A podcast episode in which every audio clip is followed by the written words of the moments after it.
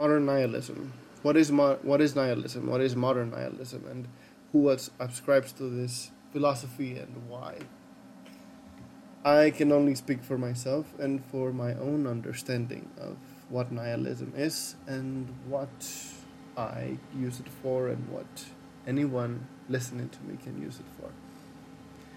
My understanding of nihilism is that it is a rejection of all intrinsic value in the universe. That is, moral value, whether something is good or bad. This is something that isn't isn't intrinsic in something, but rather given by a conscious entity, right? and it's also circumstantial. But that's going a little bit further. Um, it is also a rejection of value in the sense of money, right? And I think this is a more easily understood example. How much money something is worth isn't really something fixed, but a fluctuation, and it depends on a host of factors. Economy, the field of economy, takes this as its object of study. now you would ask, why would someone subscribe to such a philosophy? And uh, I can only answer with anyone who seeks the truth, the ultimate truth, would delve into this philosophy. Now, the confusion of what nihilism is and what it can be used for, I believe, comes from this group of people. I think it starts probably in the 19th century. I'm not very good with history or um, the history of writers either because I haven't been, I haven't delved into it.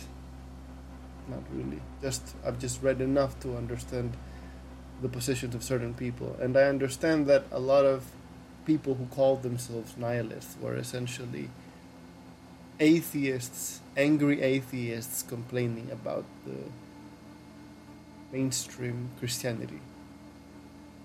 And uh, this isn't what I think of as nihilism. Nihilism is for me something a lot more. It's something you would say neutral. It's not. I mean, by its very nature, it cannot provide a valuation of anything. It can. It only says there is no intrinsic value, no intrinsic good or evil. So, what does it contribute to you as an individual? What can in, what can it give you? Well, first of all, it makes you evaluate everything in a new light. Anything you take for granted, it tells you do not take it for granted, but re-examine the reasons, the real reasons why why you are acting this way, the reasons why you are thinking this way. In this, I think nihilism does it better than anything else. The mistake has been that people have taken nihilism as not only a tool but rather a a d'être, a reason, a, a motive, a reason, uh, the, the reason itself for, for which you act in a certain way, while I think it's only like a door I learned this concept from a mentor whose identity I would rather keep private. But you can also find this, as I did, in uh, Nietzsche's Thus Spake Zarathustra, which I read in English, not in the original German, so anyone can say I may I may have misunderstood it.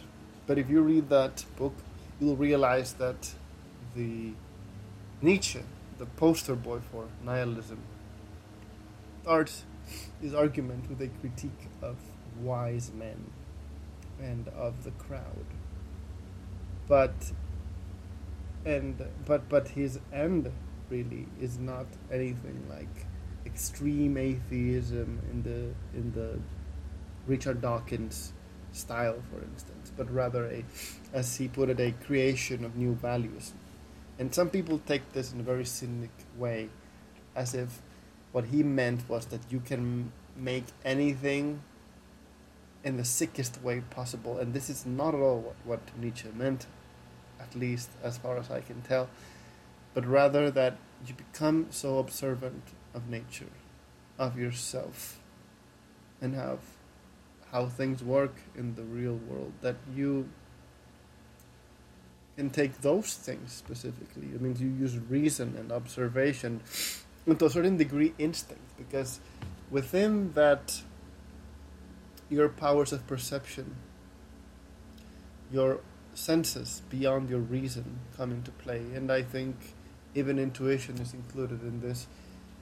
And so you start to form a worldview that's based on your experience. It doesn't mean that you will equate your experiences to the highest levels of reason, but rather that these will anything that you evaluate will come from your own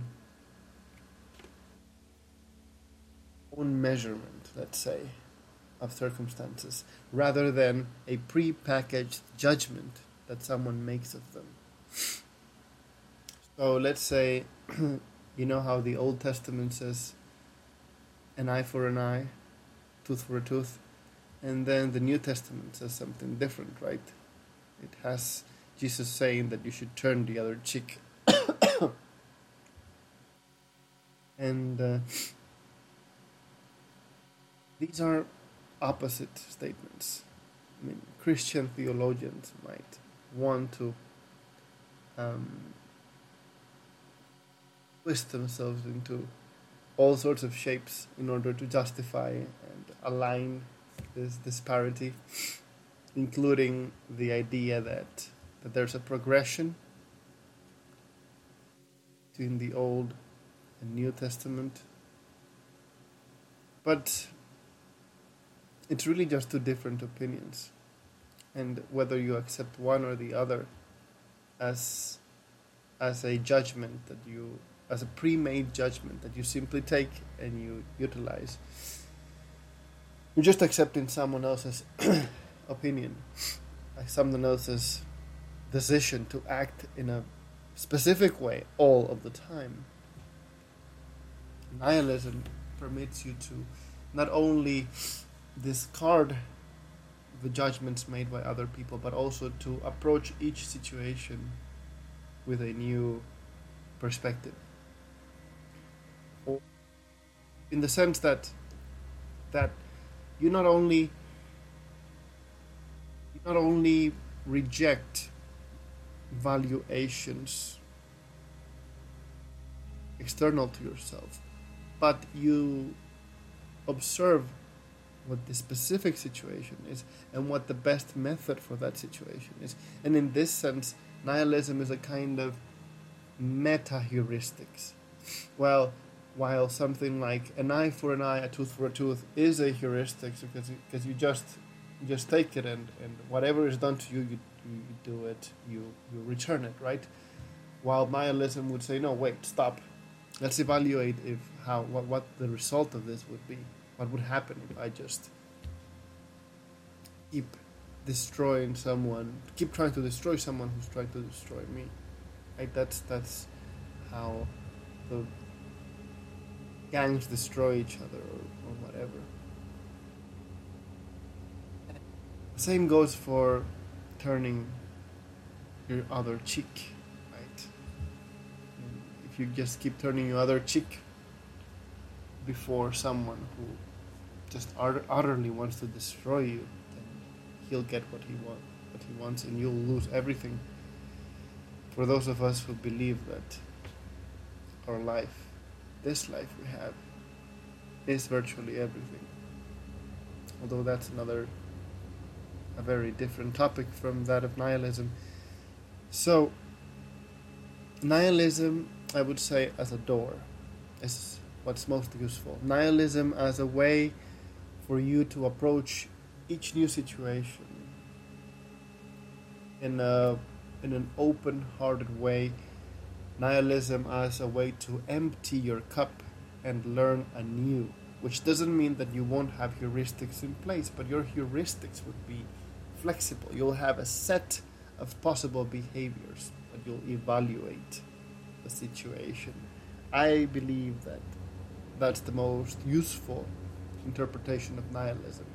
No intrinsic value, no rejection, a priori rejection of something until you have for yourself have satisfied a uh, judgment for yourself. That, that that's the other thing that being a nihilist doesn't mean that you never judge anything or that you never give value to something, but you investigate until you determine that value. And that doesn't mean being capricious.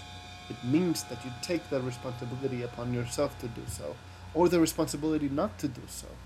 You know, that's the other thing that people who who reject against nihilism, they they they who sorry who rebel, who complain about the idea of nihilism, they they are usually coming either if they're if the very few that do it from the from the atheist perspective, they do it because they they want an authority to give them pre-made um, set of